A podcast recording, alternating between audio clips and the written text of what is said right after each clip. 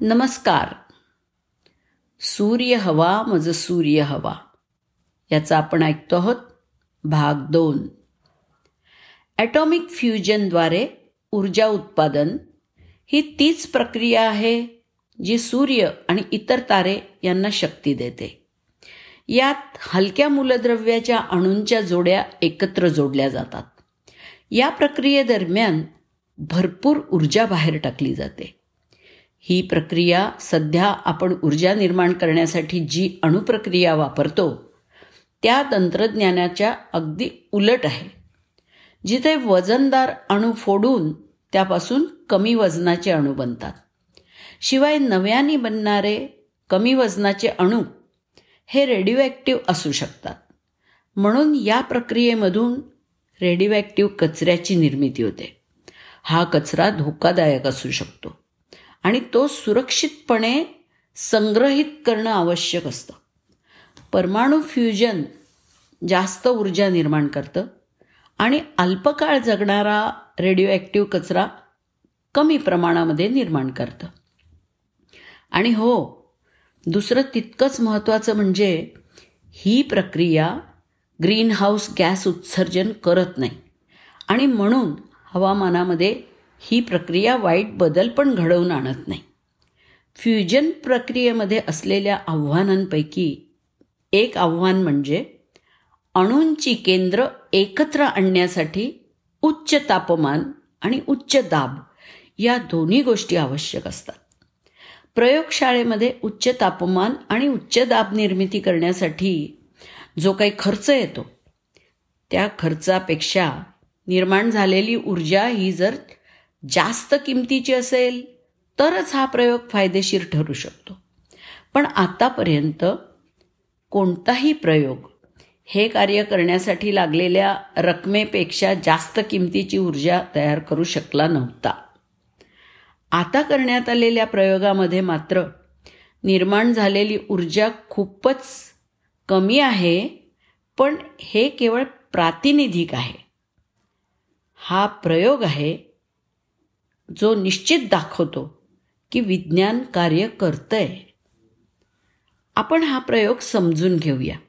यासाठी एका कॅप्सूलच्या आकाराच्या कुपीमध्ये मावेल इतका हायड्रोजन ठेवण्यात आला. मग एक शक्तिशाली एकशे ब्याण्णव बीम लेझरचा मारा करून ही कुप्पी गरम करण्यात आली.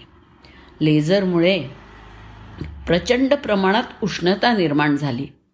हा लेझर इतका शक्तिशाली आहे की तो कुपीला शंभर दशलक्ष डिग्री सेल्शियस तापमानापर्यंत गरम करू शकतो. अगदी सूर्याच्या मध्यभागाच्या तापमानापेक्षाही गरम. आणि पृथ्वीच्या वातावरणातल्या दाबाच्या शंभर अब्ज पट इतका प्रचंड दाब निर्माण करून कुपीला संकुचित सुद्धा करू शकतो. या शक्ती अंतर्गत कॅप्सूल स्वतःवरच कोलॅप्स होते. आणि आतल्या हायड्रोजनचं प्लाझ्मामध्ये रूपांतर होतं. प्लाझ्मा ही स्थिती हायड्रोजन अणूंना एकमेकांमध्ये फ्यूज करण्यासाठी आणि ऊर्जा सोडण्यासाठी अनुकूल असते. म्हणून फ्युजन प्रक्रिया सुरू होते. फ्युजन प्रक्रिया सूर्यासह सर्व ताऱ्यांचा मूलभूत ऊर्जा स्रोत आहे. व्यावहारिक ऊर्जा निर्मितीसाठी एक महत्त्वाची फ्युजन प्रक्रिया म्हणजे ड्युटेरियम आणि ट्रिशियम यांना डी आणि टी असं संबोधन आहे. यांची फ्युजन प्रक्रिया. हे हेलियम म्हणजे एच ई नावाचं मूलद्रव्य आणि एक न्यूट्रॉन बाहेर टाकतात. मूळ अभिक्रिया जी ताऱ्यांमध्ये ज्वलन करते. त्यात दोन हायड्रोजन केंद्रकांचं फ्युजन होतं आणि ड्युटेरियम तयार होतो. शिवाय एक पॉझिट्रॉन आणि एक न्यूट्रिनो बाहेर टाकले जातात. प्रक्रियेपूर्वी दोन हायड्रोजन केंद्रकं म्हणजे दोन प्रोटॉन असतात. त्यानंतर त्यांचा एक प्रोटॉन आणि एक न्यूट्रॉन असं होऊन ड्युटेरियममध्ये त्यांचं रूपांतर होतं. आणि ड्युटेरियमचं केंद्रक म्हणून ते एकत्र बांधले जातात.